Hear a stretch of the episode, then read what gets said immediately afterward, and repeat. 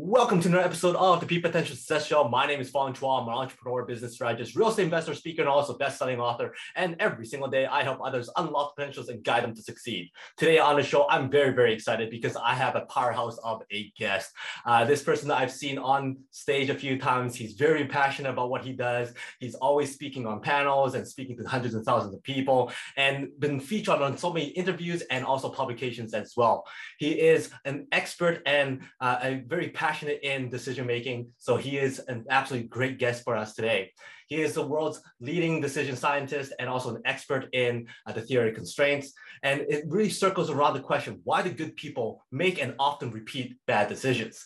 From there, he's developed the Procon a cloud method and the Harmony decision making app. He's helped so many people from leaders to teams to Fortune 500 companies uh, eradicate those dark clouds in our day to day lives, making better, faster decisions when it really matters.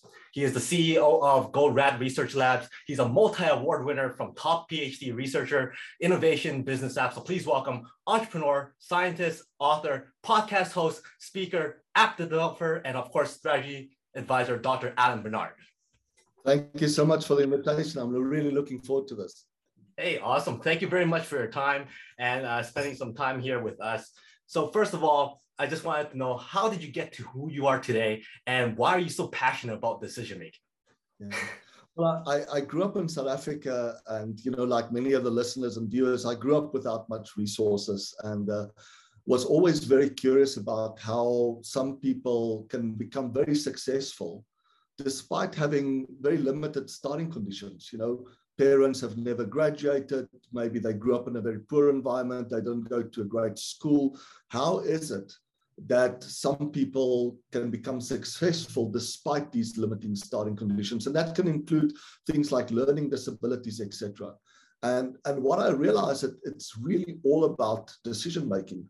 It's not so much about the starting conditions that we face. It's about the starting assumptions that we have when we make decisions.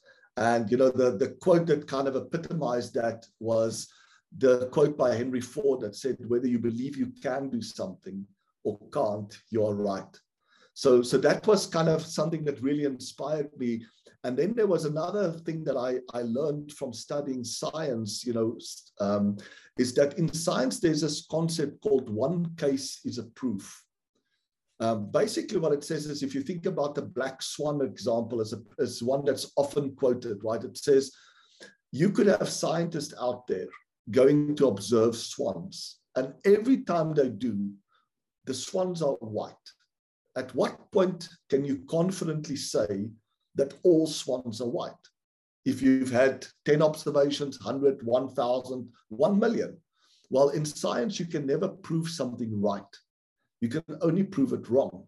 So the whole scientific method is designed to find ways of proving yourself wrong. In fact, that's the essence of critical thinking is critically looking at how you are thinking, trying to, to find flaws in your assumptions and your thinking. So if you think about, imagine growing up in a very poor environment, right? Your parents have never had any uh, degrees, um, and you think, well, probably you're going to end up doing the same job as what your parents did. What this one case as a proof says to you is if you can just find one case of somebody that's similar to you that managed to escape the poverty, mm-hmm. that is enough to show you that it's possible. Wow. Right?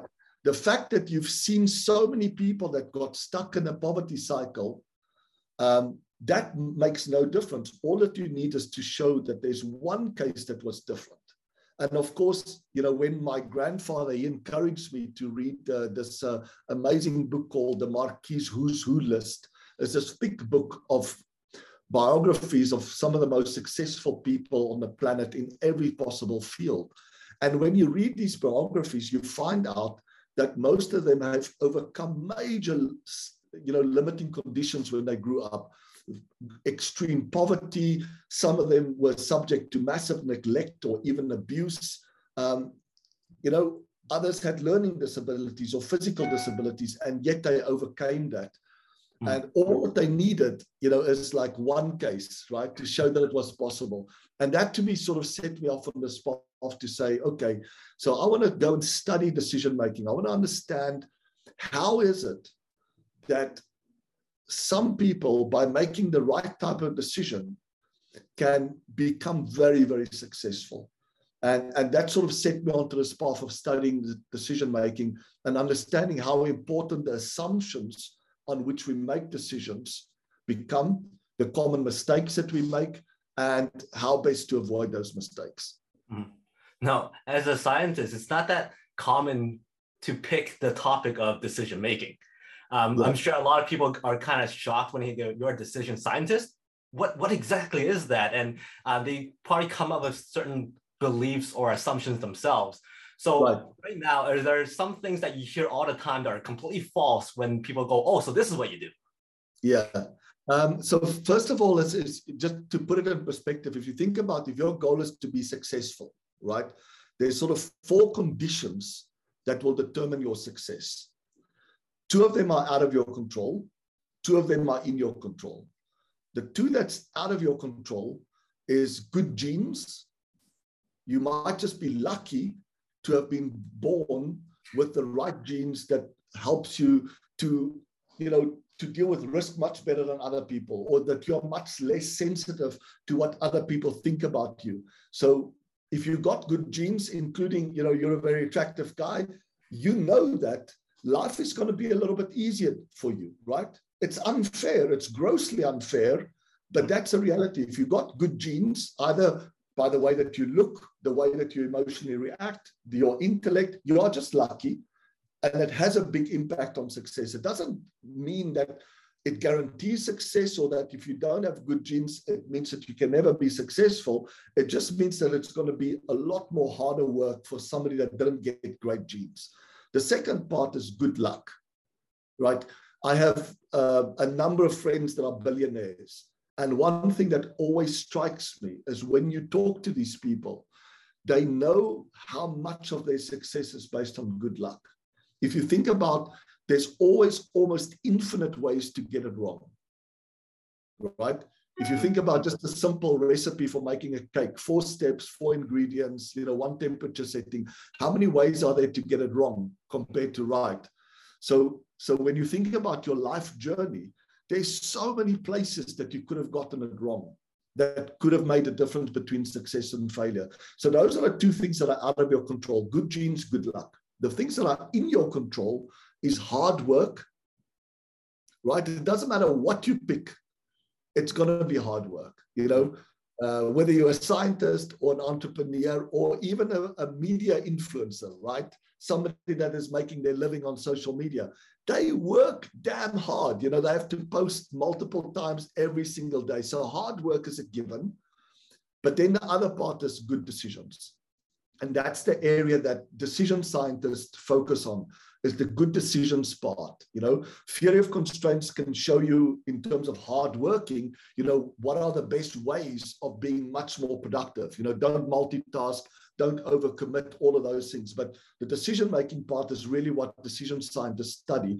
And as you mentioned in your introduction, the first part of that is understanding the mistakes that we can make. There's some avoidable mistakes and there's unavoidable mistakes. So when you trust your partner, right, you say, well, when I decided to trust them, I looked at everything that was available and I trusted them. But then they ended up disappointing me or breaking that trust. Can you learn anything from that? Well, sometimes it's just unavoidable, right? That you're going to make a mistake. If I ask you to predict how much you will sell of a specific product at a specific location, it's very likely that you're going to be wrong.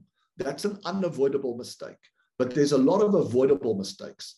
And those avoidable mistakes we sort of classify in terms of what, what are the mistakes that we make and what, what's the main reason for that.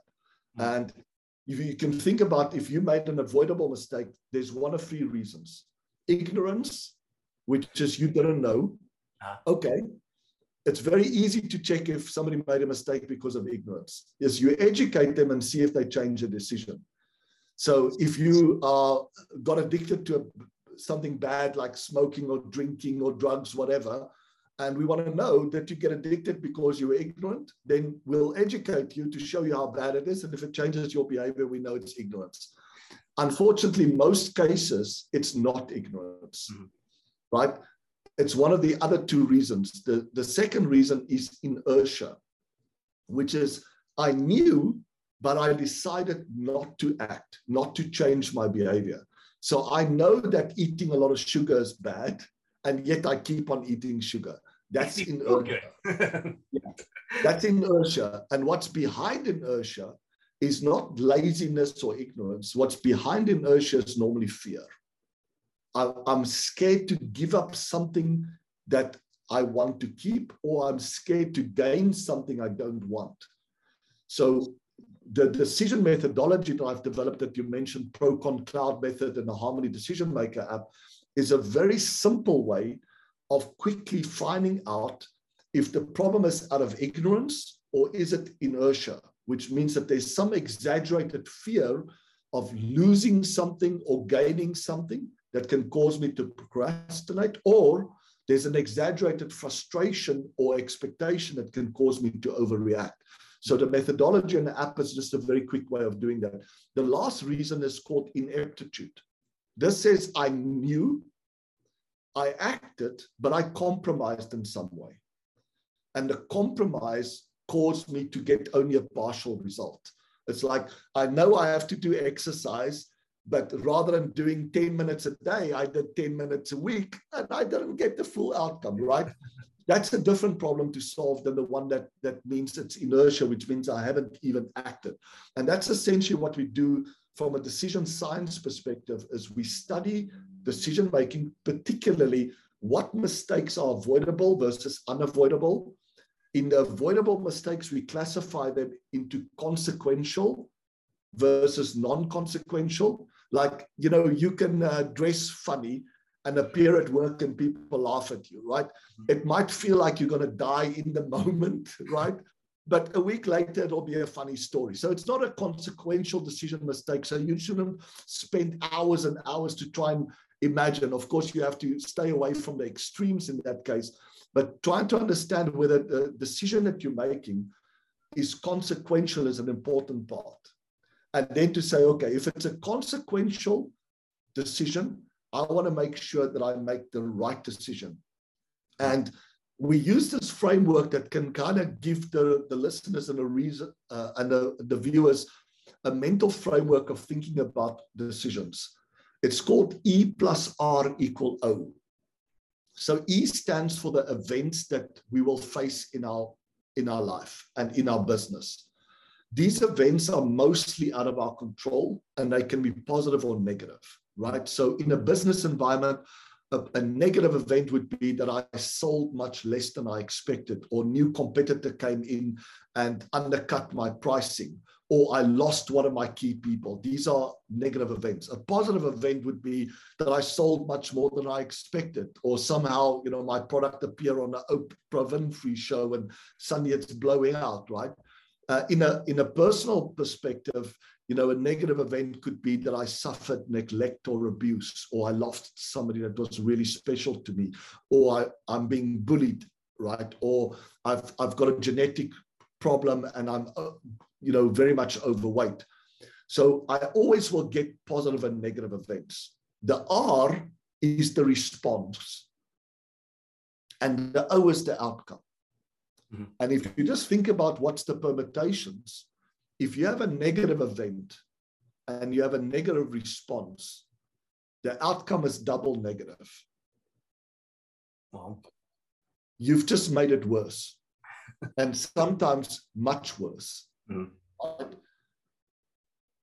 If you have a negative event and you have a positive response, you will at worst get a small negative, and maybe it can even wipe out the negative.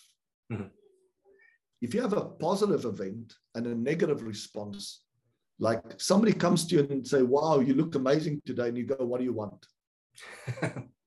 right? That's a negative response, right? It can wipe out those positives, and we need those positives in our life, you know, to give us meaning and joy and fulfillment. But if you have a positive event and you have a positive response, you have a double positive. Mm-hmm. Now, those two extremes, the double negative and the double positive, is what I call hell no and hell yes decisions, right? You want to stay away from those hell no decisions that has a big, big downside mm. and only a, a, small upside potential. Mm. The hell yes decisions are ones that has a big, big upside and a small downside. Right. And essentially, what we do when we study decision making, there's a couple of principles. We want to show people that that formula is going to govern your success in life. E plus R equal O, right? Second thing is that you can always make anything better or worse. Mm. And sometimes much better or much worse, depending on your response. But then what's the common mistake is that when we make decisions, a very large percentage, and there's some dis- dispute about what it is, is it 90%, 95%, 99%, but a very large percentage of our decisions are made in fully automatic mode. Yeah. So we don't actually respond, we react. And when we react in automatic mode, we often overreact and underreact. So what do you want to do is if the event that has happened, whether it's positive or negative, hmm. if it's a consequential event, you want to catch yourself before you react and just slow down a little bit so you can respond. Mm. And responding in an appropriate way means deciding what outcome do I want? And even more important, what outcome do I not want? Right? and then think about what's the best response. And I think the last, last important principle here is that we also learn that there's a difference between a good decision and a good outcome and a bad decision and a bad outcome. Those are not the same thing. So imagine you being you out with a client, taking them to dinner or with your spouse, and you have a couple of glasses of wine, right? And you face a decision should I drive home? Mm-hmm. Or should I leave my car there and take an Uber? And you make a decision, you say, Well, I feel okay, you know, and you drive home and you arrive safely at home. Was that a good decision? Mm-hmm. It was a good outcome. You got home safely but it was a horrible decision because there was a potential that you could have been involved in a crash, somebody could have died, or you could have been pulled over and get locked up, etc. So that's something is think about the outcome that you want, right? I want to get home safely. I don't want to hurt anybody. I don't want to uh, be arrested and get sent to jail, and then think about what's the best response here. Mm-hmm. That makes sense. So, so that's kind of the framework of decision making to realize you can always make things better or worse by your response. That the most common mistake that we make is we react. When we react, we often react based on strong emotions. We overreact or underreact based on some exaggerated fear of loss or effort or risk, or we or we overreact based on some exaggerated frustration or expectation. And it's just putting the pause button down and allow you to slow down your thinking. If it's a consequential event that has happened, think what's the best possible response here. And that means thinking about what's the outcome that you want and don't want, and then thinking about what's the best possible response. Wow, that that's a there's a lot of great nuggets throughout that whole series of uh, stuff that you said, and I, I liked how you talked about the basically there's there's an underlying reason why people make those decisions uh, there's it's so often people people go, oh, that person made a bad decision. That's because they're stupid, or that's because of this, and it's usually negative.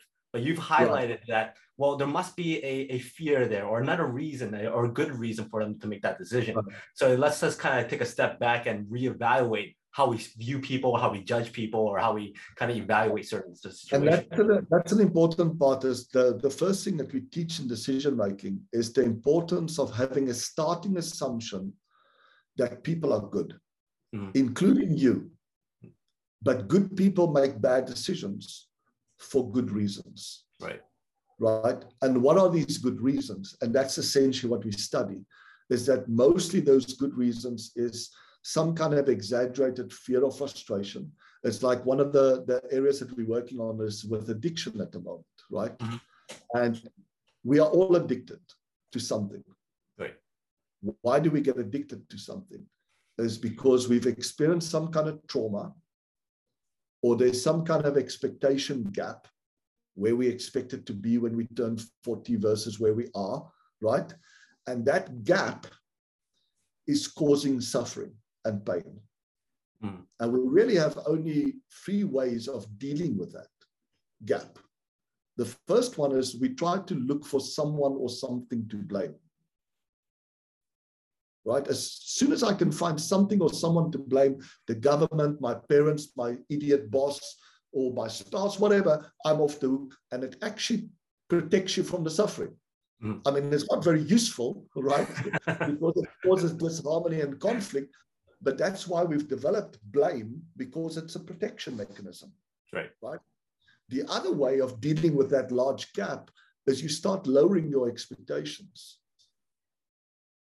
which also can be very effective to say, you know what, I was silly to think that I'm going to come up with one original idea or save the planet. I was just silly, you know. I need to be much more practical and realistic with my but as you know the, the problem with with expectations is they often become self-fulfilling prophecies right mm.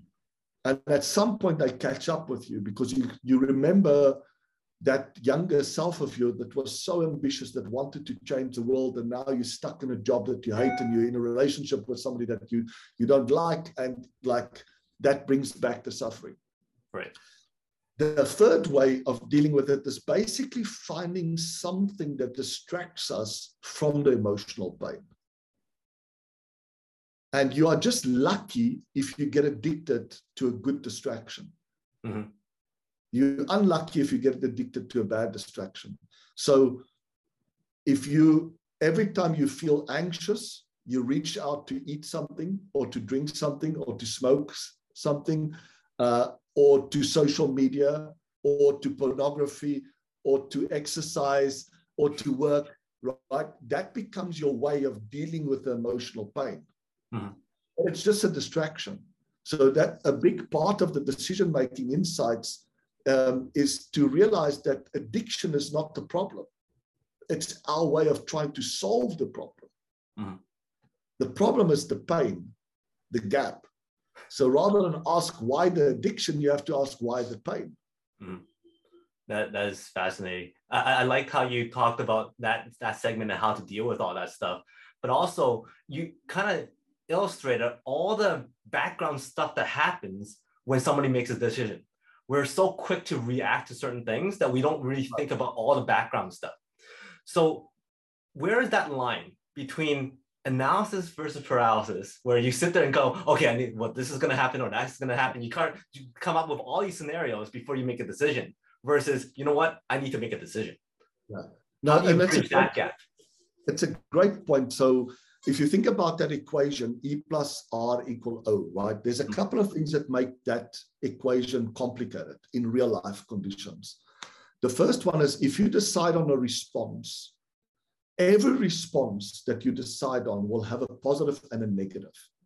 It doesn't just have a positive or just a negative. It has both a positive and a negative, right?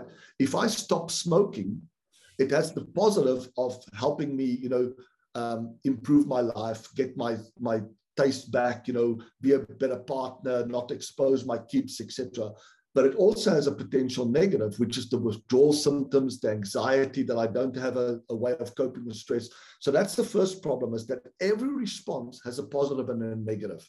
Mm. And I have to figure out a way of deciding whether to do it yes or no, right? The second part is that there's always at least two responses. I can do something versus do nothing, or I can do something versus do something else. And each of those responses has a positive and a negative. And then the last part is that it's very difficult to predict accurately what the outcome will be, the positive and the negative.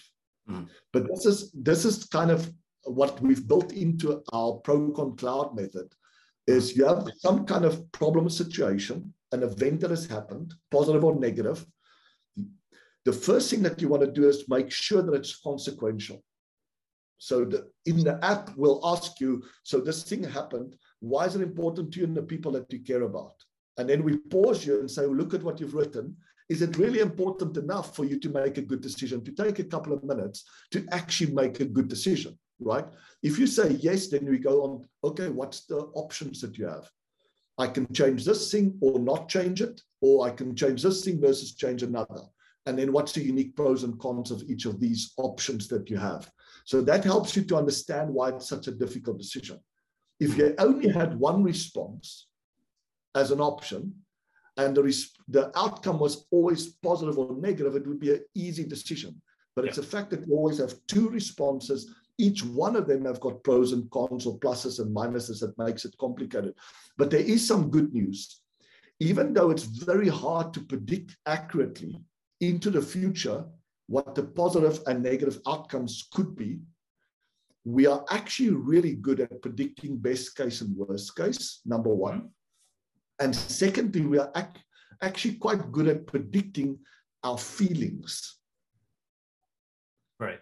Those are two critical requirements that can help you to get out of the procrastination analysis paralysis.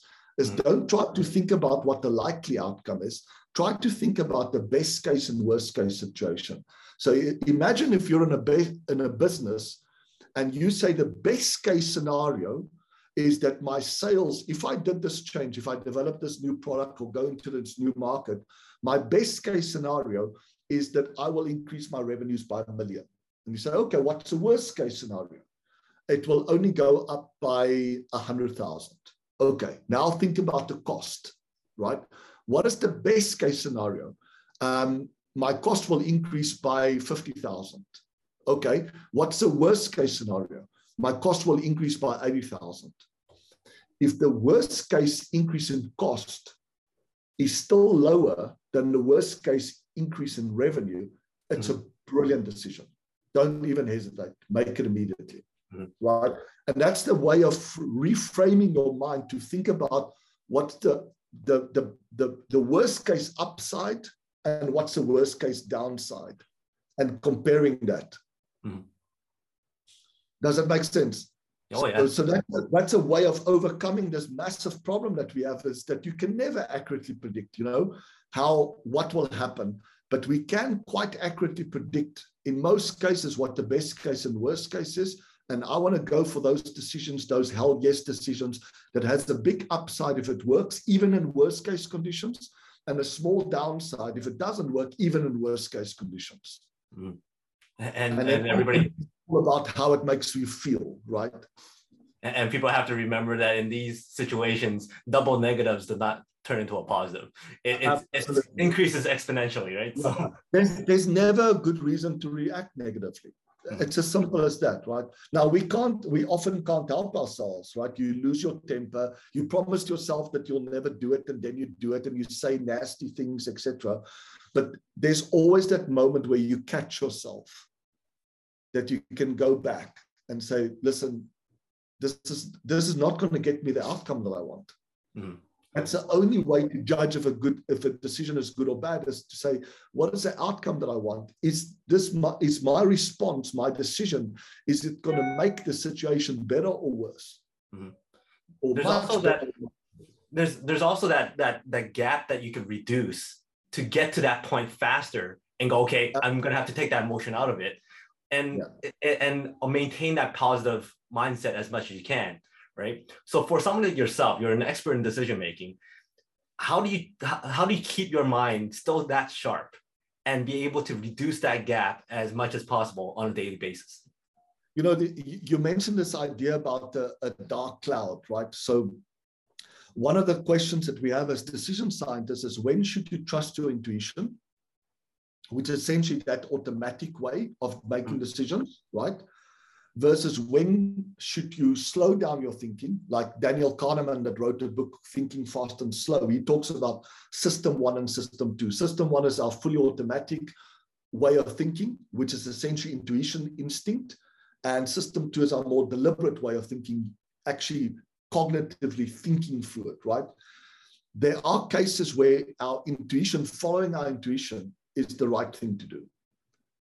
But there are also cases where following our intuition is the worst possible thing to do. So, so decisions, you know, somebody in decision making or coach that tells you, oh, all that you need to do is to go five, four, three, two, one, decide.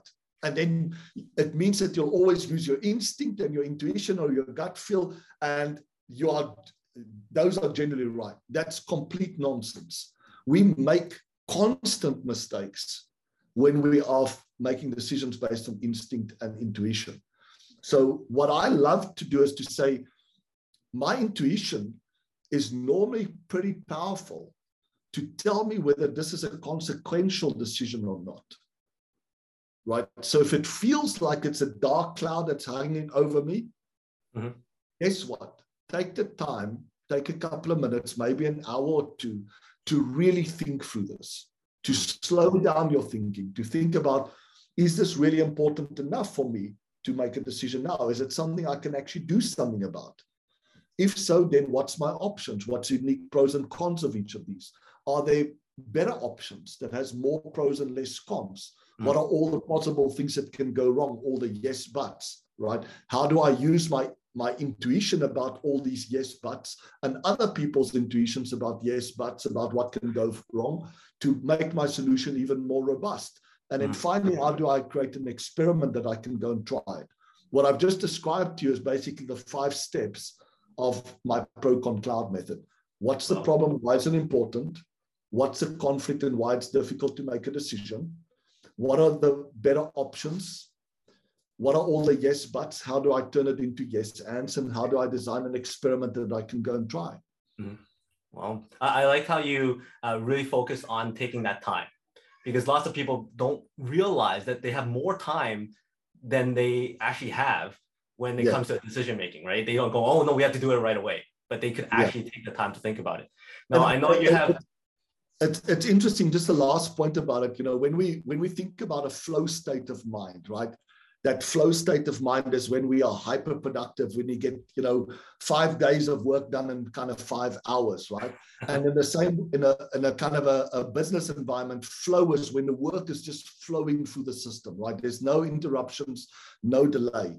When it comes to decision making, the gap between the time it actually takes us to make a decision and the elapsed time is huge. Sometimes we walk around with a decision for weeks, months, sometimes years, mm-hmm. where if we just sat down and we actually thought through a systematic way of making it, you can make a decision within a couple of hours. Mm-hmm. And that's what we're encouraging people to do is to say, the next time something happens, think about whether this is a consequential decision, yes or no.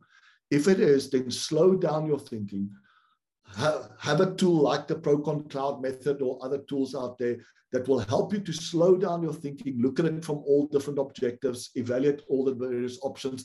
And this is not something that has to take days or weeks. It can be done within a few hours of just focused attention. Mm. Wow. In a very short period of time, you've given so much great value so much great insight into just just decision making alone and it's such a big big topic. Uh, i know you have a podcast and you also have a book and also the the app. Uh, tell us more about those things and how people could get those.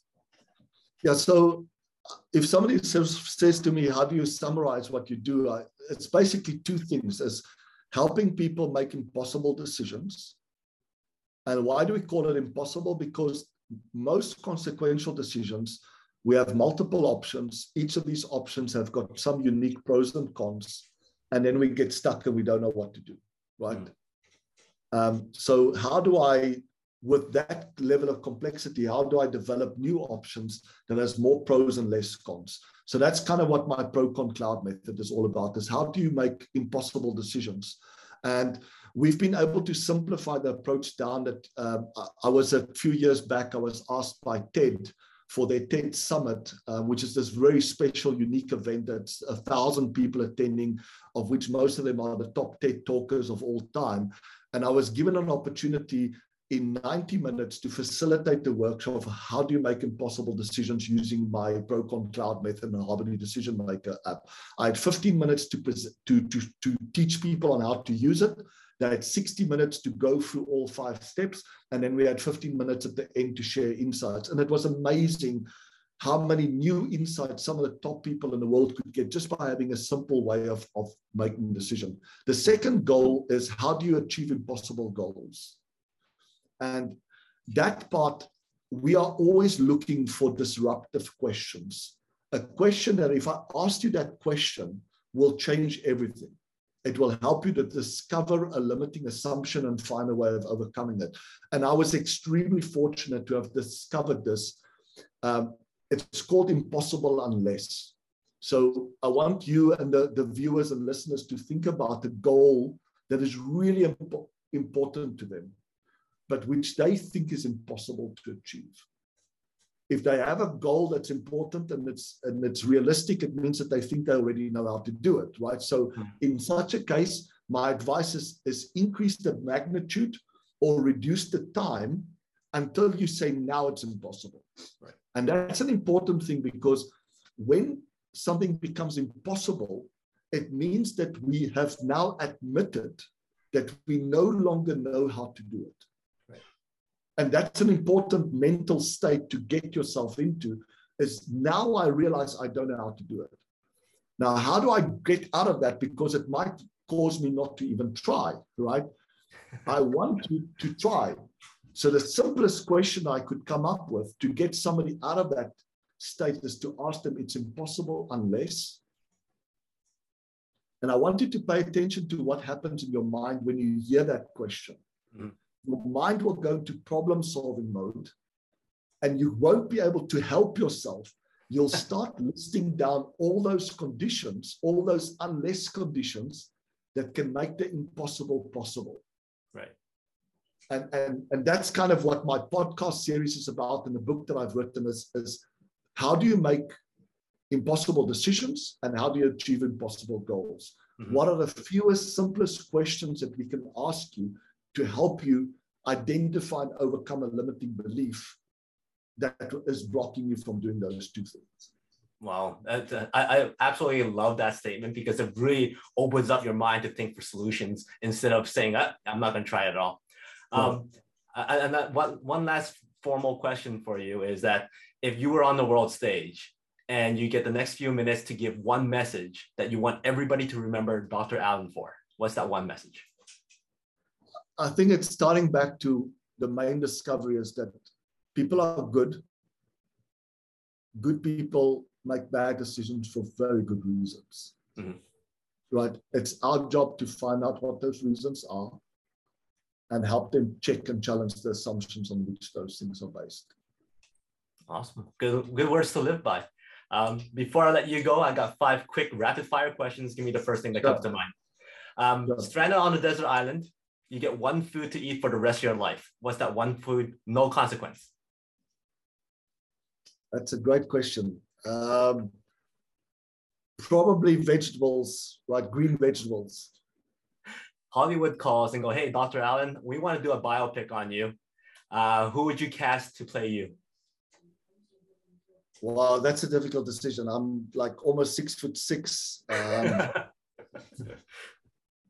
yeah, I can't. There's CG. But, probably Liam Neeson or somebody like that. You know, this tall guys, kind of my complexion, and and sort of this combination of being serious and wanting to do serious work but at the same time knowing that we have to keep it fun, etc.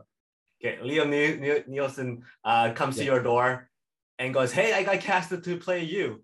Uh, let's get to know each other a bit more." And then he says, "But I'm hungry. What's that special dish that you could prepare for for your actor there?" Yeah, I I love sort of all forms of kind of you know chicken salads, those type of things, chicken stir fry with vegetables with that's nice and spicy, etc. So that's that's my go-to meal. okay. Uh, is there a if you were to win the gold medal in the Olympics, which event would that be?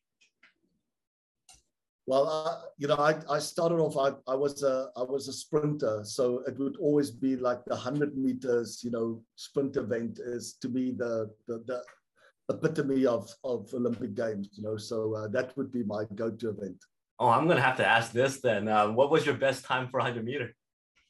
Um, I got below the 11 seconds. Um, you know, I wasn't uh, if I probably trained harder, etc., I would have gotten close to the 10 second mark. But that's oh, kind wow. of what, uh, yeah. Um, but it, it, it's just a, a, really, really special event. It's just, uh, you know, you have to to have that instant power um, to, to be able to accelerate so, so fast. Mm. I, I, I'm going to add this question on there too. If you got to line up with one sprinter from the past to now, which sprinter would that be? I mean, Usain Bolt is, you know, just uh, if you just look at the guy's body, right? That to me is like if somebody says to me, "How do you want to be Bolt?" If you have a magic wand, you know, and you can design your own body. I mean, he's just incredible to to see the elegance of which he run and how effortless it is. It's just, mm. you know, he was just lucky, he got incredible genes, but obviously it's also a lot of hard work. But yeah, what an amazing guy. Awesome. Uh, give me a number from one to four. Four. One, two, three, four. So how is success like an airplane? Um, success in an airplane for me is like traveling, you know, first class, um, very comfortable, giving me an, an opportunity to reset. I, I, I often traveled, you know, with COVID, it's become much harder, but uh, I used to travel around 250 days a year. And being on an airplane was to me my reset button, you know, where you can start thinking about what has happened, what the lessons are that you want to learn from it, um, preparing where you're going to, getting into that right state of mind. It almost was like meditation for me. Awesome. Well, thank you very much. That is how success is like an airplane. Uh, once again, thank you for your time and all the great uh, the nuggets of value that you just gave us right here. If anybody wants to get in touch with you, get to know more about what you do, uh, what's the best way to reach out? Sure. My uh, personal website is dralanbarnard.com. I have a YouTube channel that I can find under dralanbarnard.com where we publish a lot of keynotes and insights, etc. And then our website for our apps is harmonyapps.com. And in there, you'll find a Harmony Decision Maker. You can also download it from all the app stores. Just go to your mobile app store or computer app store, type in Harmony Decision Maker, and you'll be able to download it from there. Great. Thank you very much. Uh, so everybody make sure you check out all that great stuff, his book, his podcast, uh, his app. Um, any last words from you? No, I think it's just encouraging people to, you know, pay attention to the fact that we are all in this mode where we uh, react most of the time.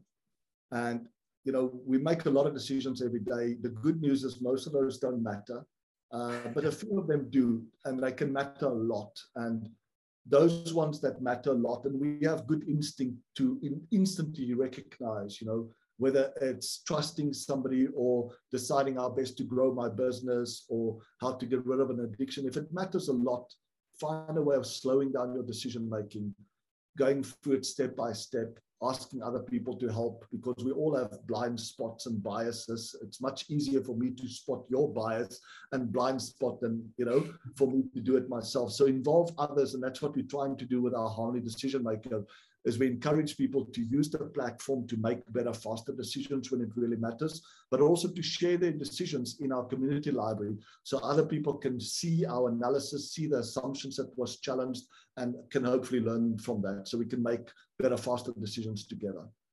Great. Well, once again, thank you very much for all that. And it was a joy talking to you. I got to learn a lot about decision making. And for everybody else, he is Dr. Alan. My name is Fong Chua. Until next time, today is the day to launch your peak potential. We'll see you later. Thank you. Awesome. Thank you.